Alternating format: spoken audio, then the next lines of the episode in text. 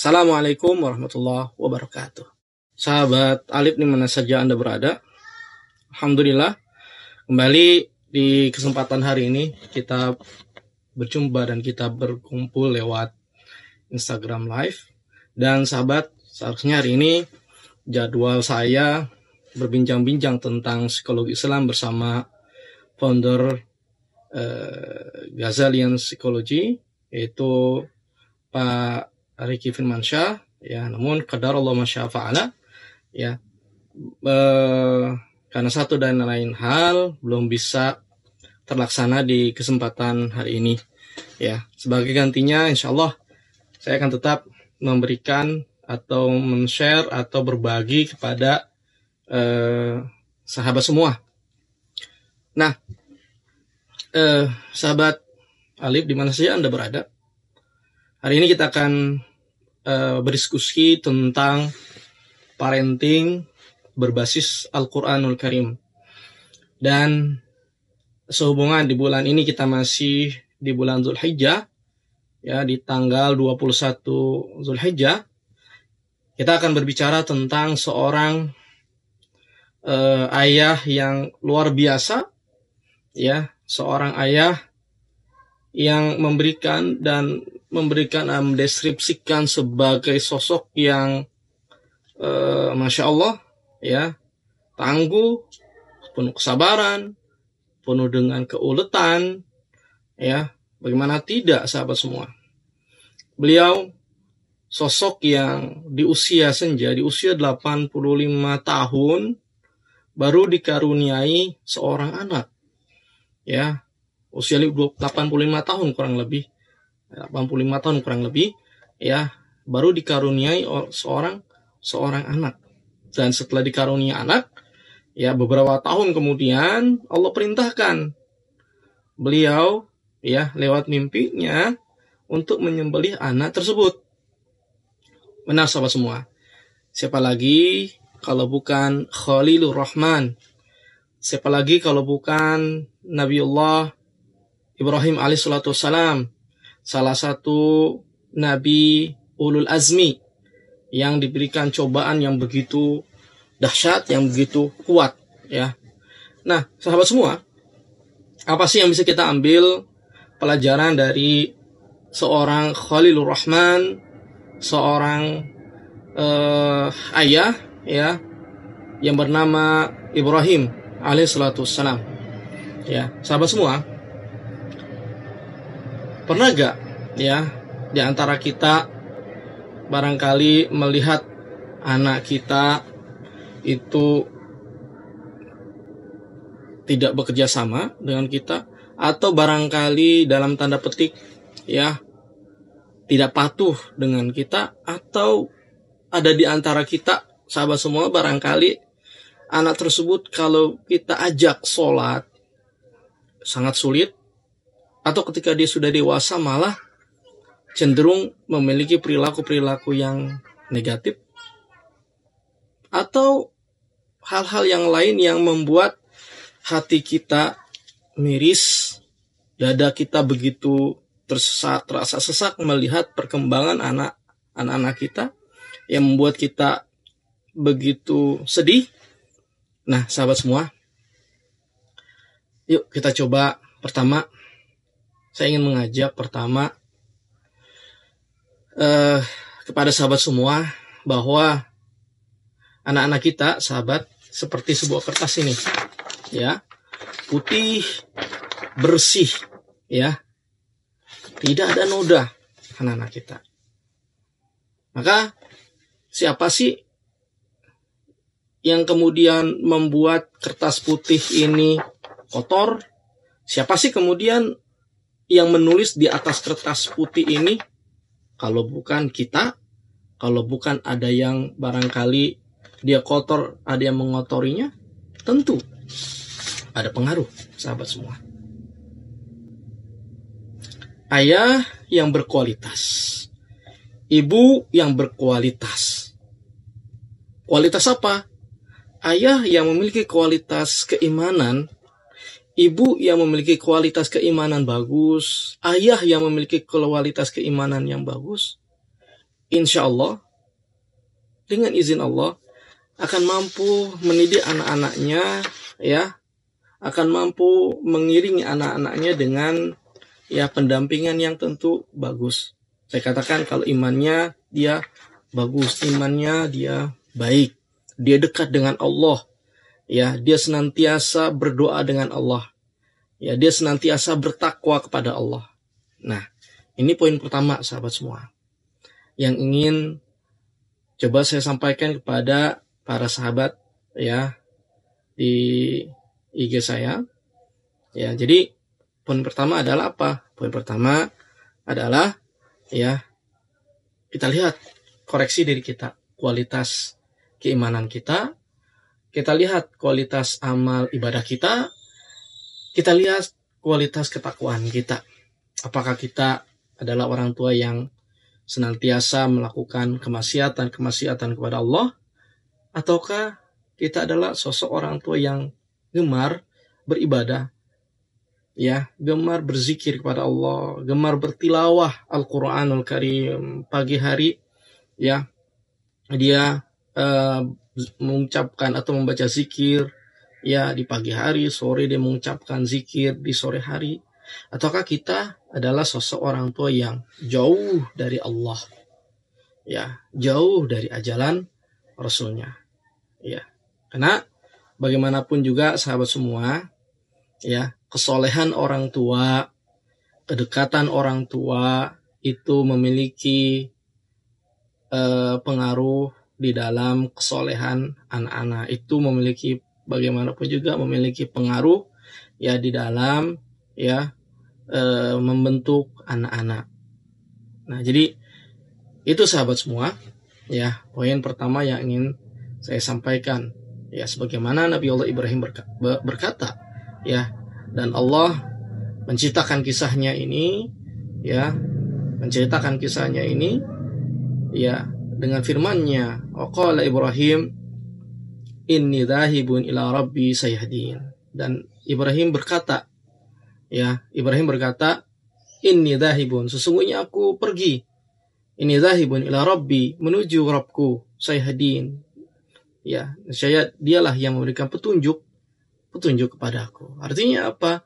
Nabi Ibrahim mengkoneksikan dirinya, Nabi Ibrahim menghubungkan dirinya kepada Allah Subhanahu Subhanahu wa taala. Ya.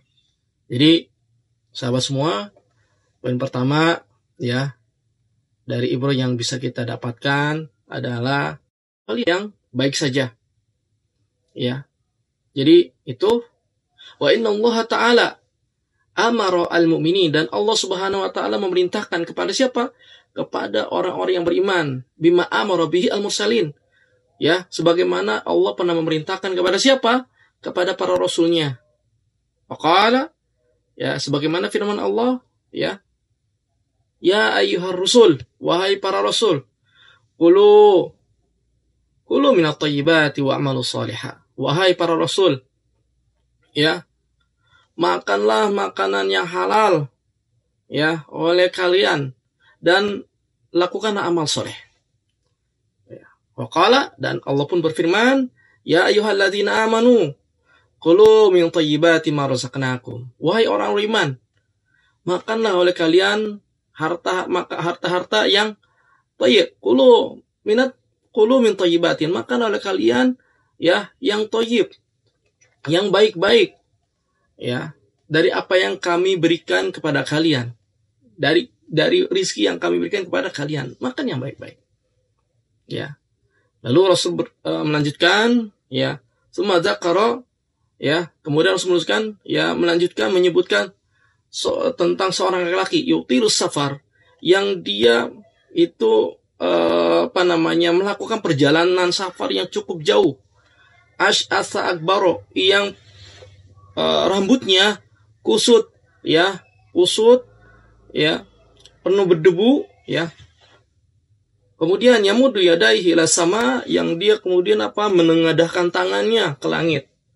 Ya, yamudu yadaihi sama ya Ya Rob, ya Rob, wahai Allah, wahai Allah. Dia berdoa kepada Allah. Ya, tapi apa? Tapi umat amuhu haram, makanannya haram. Masyrabuhu haram, minumannya haram. Ya, malbasu haram, pakaiannya haram. Wa bil haram dan dia diberi makan, dia beri asupan gizi yang haram. Fa'anna yustajabu lah. Fa'anna yustajabu dalika. Bagaimana doanya dikabulkan? Ya, maka sahabat semua, ya kalau doa kita mau dikabulkan oleh Allah Subhanahu wa taala, hilangkan tuh semuanya. Hal-hal yang uh, mendapatkan doa m, apa namanya menghalangi doa kita, me, apa menghijab doa kita. Oleh karena itu poin pertama sahabat semua adalah kualitas keimanan dan kualitas ketakwaan kita kita naikkan. Ya, kita mencontoh siapa? Nabiullah Ibrahim Khalilur Rahman. Apa pun ibadah yang bisa kita lakukan dari amal soleh, maka lakukanlah semampu kita tapi dawam ya penuh keikhlasan kepada Allah dan sesuai dengan apa yang dicontohkan oleh Rasulullah Shallallahu Alaihi Wasallam. Kata ya, ini poin yang poin yang pertama, sahabat semua. Ya, nah kemudian yang kedua, ya senantiasa kita berdoa seperti yang dilakukan oleh Nabi Ibrahim. Ya, Rabbi habli minas salihin. Ya Allah, anugerahkanlah kepada aku anak yang soleh. Ya, kita doa kepada Allah. Bagaimana kita doa? Kapan kita doanya? Ya, kita doanya pertama sahabat semua sepertiga malam terakhir. Ya, sepertiga malam terakhir adalah waktu di mustajab, diijabahkan doa. Ya, antara adan dan iqamah itu juga waktu yang sangat baik kita untuk berdoa kepada Allah. Rabbi habli minas salihin. Rabbi habli minas salihin. Rabbi habli minas salihin. Ya. Eh, kemudian juga antara doa khutbah ya kita doa kepada Allah di dalam hati. Ya, kemudian di hari Jumat ya pada asar itu juga sama. Ketika sahur atau ketika berbuka itu juga sama. Rabbi habli minas salihin. Nah, agar doa kita tidak di, di ada hijab, hmm, maka Perhatikan asupan gizi makanan kita, minuman kita, pakaian kita. Harus benar-benar terbebas, harus benar-benar terhindar dari apa yang Allah Allah haramkan. Ini tips yang pertama ya. Yang kedua ya, jadi kualitas ketahuan dan keimanan kita ya itu kita tingkatkan, senantiasa kita tingkatkan. Yang kedua senantiasa kita ber, berdoa kepada Allah. Rabbi habli minas Ya, anugerahkan aku ya Allah hambamu ini anak yang soleh. Lalu sahabat semua, ya apalagi yang dilakukan oleh Nabi Allah Ibrahim? Ya, ada lagi gak doa yang yang dihaturkan kepada Allah yang diperuntukkan untuk anaknya? Ada. Ya. Ada. Sebagaimana Nabi Allah Ibrahim juga e, berdoa kepada Allah ya dan Allah menceritakan dan menyebutkan doanya Nabi Ibrahim ini Rabbi ya waj'alni waj'nubni wa baniya an asnam. Ja'al hadzal balada aminan. Ya Allah, jadikanlah yang Rabbi ja'al hadzal balad negeri ini yaitu Mekah negeri yang aman ya. Kemudian beliau pun berdoa waj'nubni dan jauhkanlah ya Allah wabaniya dan anak keturunanku anak budal asnam dari beribadah kepada selain kau. Ya, artinya apa sahabat semua? Doa yang kedua jangan lupa. Rabbi habli minas solihin. Nah, doa yang kedua adalah kita tetap mohon kepada Allah agar siapa? Agar kita dan anak kita dilindungi dari apa? Dari kekufuran, dari kesyirikan kepada Allah. Apalagi terlebih lagi di zaman ini, ya, yang barangkali tak sadar kita ada perilaku-perilaku yang di situ sebenarnya syirik perbuatan syirik tapi seakan-akan tidak ya tidak syirik tuh ya. Eh, banyak contohnya. Ya semisal barangkali ada orang yang mengucapkan ya dengan ucapan yang wah kalau bukan karena dokter itu saya nggak bakalan sembuh. Hati-hati ya. Kalau bukan karena dokter itu saya nggak bakalan sembuh kalau bukan karena dokter itu ya saya pasti bakalan sakit terus Nah ini hati-hati. Ini perkara-perkara ucapan-ucapan yang bisa mengarahkan kepada apa? Kesyirikan. Ya. Nah, kita berdoa kepada Allah sahabat semua. Wajanubni wabani ya an na'budal asnam. Ya. Ya Allah, jauhkanlah anak ketur aku dan anak keturunanku dari apa? Dari berbuat syirik. Ya. Nah, jadi itu sahabat semua ya. Yang pertama adalah apa? Yang pertama adalah kualitas keimanan dan ketakwaan. Yang kedua, ya, berdoa.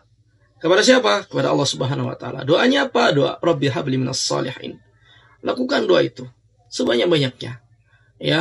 Dan bukan hanya Rabbi habli minas salihin saja, doa juga apa? Doa juga ya e, melindungi apa melindungi anak-anak kita dari apa perkara-perkara yang syirik perkara-perkara yang ya menyekutukan atau mengarahkan atau yang dapat menyeret kita dan anak-anak kita dari apa dari perbuatan syirik kepada Allah Subhanahu wa taala. Nah, ini tips yang kedua nih ya dari uh, seorang Nabiullah Ibrahim yang ketiga, sahabat semua. Ya. Yang ketiga, ya. Kita bisa belajar dari Nabi Allah Ibrahim. Kita bisa belajar dari seorang ayah yang begitu sabar menghadapi sebuah ujian. Yuk, kita coba lihat. Falamma balagha ma'ahu sa'ya. Maka tatkala ya telah sampai usia Nabiullah Ismail itu usianya telah uh, apa namanya mampu bersama dengan Ibrahim ya mungkin sekitar gulam ya sekitar usia tujuh tahun ke atas ya ya tapi masih masih usianya masih belum dewasa ya lama balagha ma'hu ya qala ya maka Nabi Allah Ibrahim ya berkata kepada anaknya ya bunayya Duhai anakku, wahai anakku. Ini arafil manami. Sungguh aku melihat di dalam mimpiku. Anni azbahuka.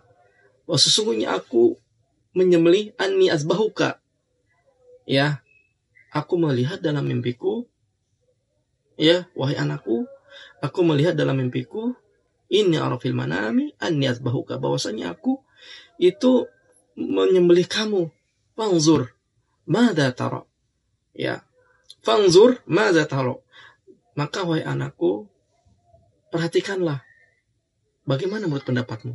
Maka kalimat fangzur ini sahabat semua, maksudnya adalah nazarul aql. Ya, ta'ammal. Bukan nazarul ain. Bukan, maka perhatikanlah dengan matamu. Bukan itu ya maksudnya. Tapi maksudnya adalah nazarul aql. Maka bagaimana menurut pendapatmu? Maka pikirkanlah wahai anakku, bagaimana menurut pendapatmu? Mada? Masya Allah. Nabi Allah Ibrahim yang bertahun, berpuluh-puluh tahun mendambakan seorang anak. Tiba-tiba setelah anaknya lahir dan masih di usia belia, diperintahkan oleh Allah untuk apa? Diuji oleh Allah untuk apa? Untuk disembelih. Lihat kesabaran Nabi Allah. Nabi Allah Ibrahim. Ya, kesabaran uh, as-sabrun azim sabrun jamil, kesabaran yang tinggi, kesabaran yang indah. Ya. Nah, Masya Allah, luar biasa. Nah, siapa semua? Ya. Apa kata putranya? Ya. Putranya kemudian ya berkata, "Qala ya abati, wahai ayahanda, wahai ayahandaku, ya abati, if'al Ma Umar, lakukanlah. Lakukanlah wahai ayahku. Apa yang telah diperintahkan Allah untukmu. Satajiduni insyaallah minas sabirin. Engkau akan mendapatiku, wahai ayahanda. Termasuk orang-orang yang sabar. Masya Allah. Engkau akan mendapatiku termasuk orang-orang yang sabar. Benar. Sabar semua. Nabi Allah Ibrahim alaihissalatu wassalam termasuk sosok anak yang sabar. Ya. Bagaimana tidak? Coba kalau kita barangkali berhadapan dengan anak kita, ditawarin, ya. Kita nawarin, ya. Wahai anakku, tadi malam aku mimpi, ya, bahwasanya aku menyembelih kamu, ya. Ya barangkali kalau kita ngomong sama anak itu di zaman sekarang, loh, aku kan masih muda, bapak aja, bapak kan udah tua, nah, nah mungkin seperti itu barangkali. Tapi ya itu hanya apa namanya eh apa analogi saja ya bahwasannya sulit barangkali kita akan mendapati ya anak-anak seperti Ismail alaihissalatu wassalam. Tapi bisa gak kita seperti beliau insya Allah ya bisanya seperti apa tuh dengan keimanan ketakwaan ya sahabat semua. Nah kita lanjutkan ya tentu memang ya Allah Subhanahu wa taala sebelumnya sudah mengabarkan kepada Nabi Allah Ibrahim akan kehadiran seorang anak yang sabar ya Satajiduni insya Allah minas sabirin itu sudah dikabarkan. Ya, coba kita lihat ayat sebelumnya itu. Ya, fabasyarnahu fabasyarnahu bigulamin halim. Ya. Jadi ya setelah Nabi Allah Ibrahim itu berdoa Rabbi habli minas Selanjutnya apa? Selanjutnya Allah memberikan kabar gembira kepada Ibrahim alaihissalatu. Dengan dengan apa?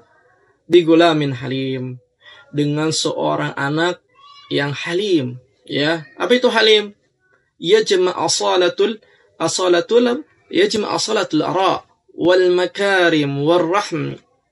Jadi uh, halim adalah terkumpul sifat-sifat yang apa namanya Ara itu apa cerdas, sifat-sifat yang mulia, yang penuh kasih sayang, yang penuh kesabaran, itu halim. Fabasyarnahu bigulamin halim. Maka wajar ya Nabiullah Ismail alaihi wasallam ya ketika beliau ya disampaikan kepada beliau ya bunayya inni ala fil manami fanzur madza tara lalu jawabannya adalah ya abati fa'al ma tu'mar. Ya.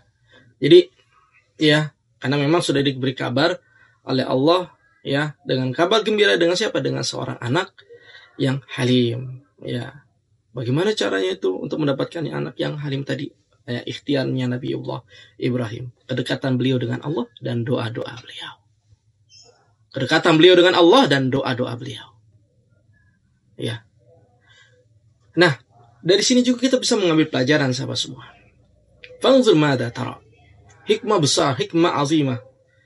Di dalam percakapan Nabi Allah Ibrahim dengan anaknya.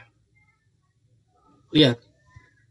Bahasa komunikasi yang dihadirkan oleh seorang ayah. Bahasa yang dihaturkan dan dihadirkan oleh seorang ayah. Apa itu bahasanya? Kalimat fangzur mada tara. Maka perhatikanlah wahai anakku. Bagaimana menurut pendapatmu? Bahasa ini adalah bahasa komunikasi yang sifatnya terbuka pertanyaannya Bahasa ini adalah bahasa yang dihadirkan untuk apa? Untuk anak aktif memberikan pandangan, memberikan uh, pendapatnya. Nabi Ibrahim memberikan kesempatan kepada anaknya. Untuk apa? Untuk berbicara. Nabi Ibrahim memberikan kesempatan kepada anaknya. Untuk apa? untuk mengutarakan pendapatnya. Nabi Ibrahim menghadirkan kepada anaknya pertanyaan. Pertanyaan apa? Pertanyaan terbuka. Pertanyaan yang mengarahkan partisipasi seorang anak. Inilah salah satu kekuatan ya yang dihadirkan oleh sosok ayah yang bernama Ibrahim alaihissalat wassalam. Ya. Fanzur mada taro. Fanzur mada taro. Maka perhatikanlah, diajak untuk berpikir anaknya. Bagaimana menurut pandangan pandanganmu? Bagaimana menurut pendapatmu? Ini sahabat semua. Nah pertanyaannya nih, kita sering gak ngomong sama anak nih, ya. Kita ngobrol dengan anak. Kita membangun komunikasi dengan anak. Dengan pola-pola ya dua arah. Dengan pola-pola pertanyaan yang sifatnya terbuka dan merangsang memberikan stimulus anak memberikan kesempatan anak untuk berpikir untuk mengutarakan pandangannya untuk mengutarakan isi hatinya. Sudahkah kita ya melakukan hal itu atau jangan-jangan kita adalah orang tua yang otoriter. Apa yang kita anggap benar, kita sampaikan. Ini kamu harus begini. Nggak boleh. Kamu harus sekolah di sini. Nggak boleh sekolah di sana. Kamu harus begini. Nggak boleh begitu. Apakah kita orang tua yang seperti itu? Ataukah kita orang tua yang seperti Ibrahim, Khalilur Rahman, yang berkata kepada anaknya, Fanzur mada Lihat juga wahai sahabat, apa yang disampaikan oleh Ibrahim di awalnya. Ya bunayya, duhai anakku. Kalimah layyina, kata-kata yang lembut. Ya, seringkah kita berkata-kata kepada anak kita atau mengucapkan anak-anak kita dengan tonasi suara yang lembut, dengan panggilan yang lembut, tonasi suara yang tidak ter, tidak tidak keras, tapi yang datar atau yang lembut disertai dengan panggilan yang lembut? Ataukah kita sosok orang tua yang suka manggil anak itu teriak-teriak, suka manggil anak itu keras, suka manggil anak itu dengan bahasa-bahasa yang negatif? Sama semua jangan dikira. Nabi pun mengucapkan bahasa-bahasa yang lembut. Kepada siapa? Kepada ya cucunya, kepada sahabatnya. Mana contohnya? Ya. Contohnya adalah sebagaimana yang diriwayatkan oleh Imam Muslim di dalam sahihnya. Anna Nabi sallallahu alaihi wasallam yadahu. Ya, eh, hadis ini dari Muaz bin Jabal. Anna Nabi sallallahu alaihi wasallam yadahu. Bahwasanya Nabi sallallahu alaihi wasallam memegang tangan Muaz, menyentuh tangan Muaz. Semua lalu Nabi pun berkata, Ya Muaz, wahai Muaz. Wallahi inni la uhibbuka. Wallahi inni la uhibbuka. Ya Muaz, wallahi inni la uhibbuka. Tiga kali Nabi bilang, demi Allah, wahai Muaz, aku sangat mencintaimu. Demi Allah, wahai Muaz, aku sangat mencintaimu. Aku sangat mencintaimu, wahai Muaz. Lalu pun Nabi setelah itu baru mengajarkan ya tentang apa namanya doa setiap sholat lima waktu. Tapi diawali oleh komunikasi ya sama seperti yang dilakukan oleh Nabiullah Ibrahim alaihissalatu wassalam kepada anaknya. Yuk coba kita koreksi. Apakah kita, saya, apakah Anda semua sahabat terbiasa memanggil anak dengan panggilan yang tidak nyaman untuk anak? Terbiasa kita memanggil dengan ekspresi wajah, bahasa nonverbal yang membuat anak itu tidak nyaman? Kalau memang iya, stop. Kita koreksi diri kita dulu.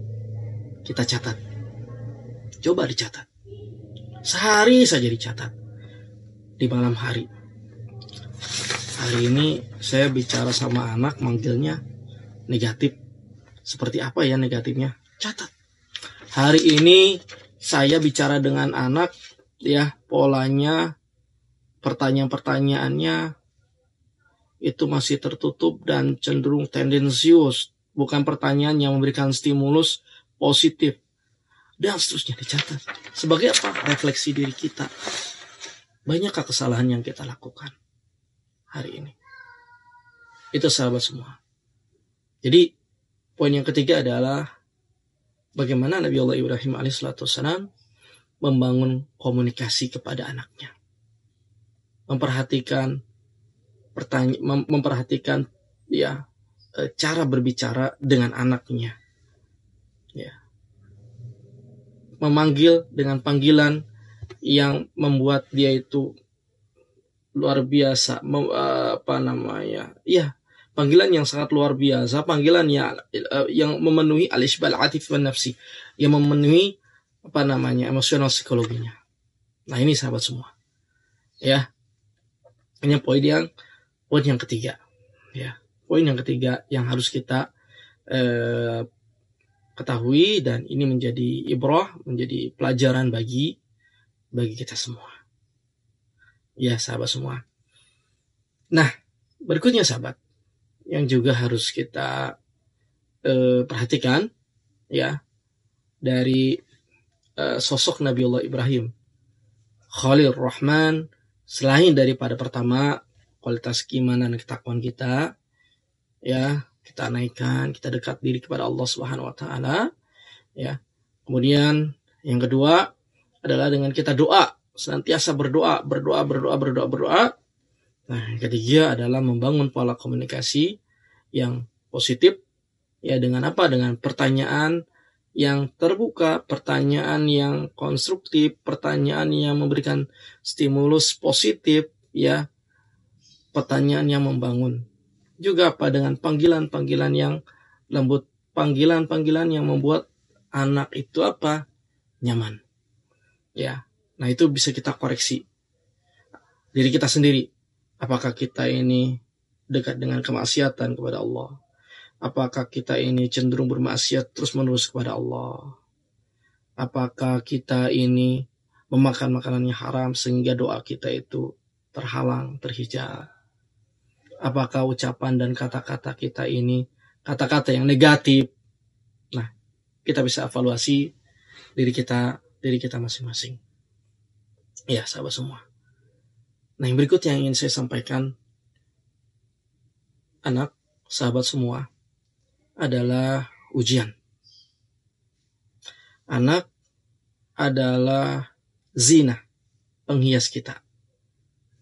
Anak bisa juga menjadi musuh bagi kita.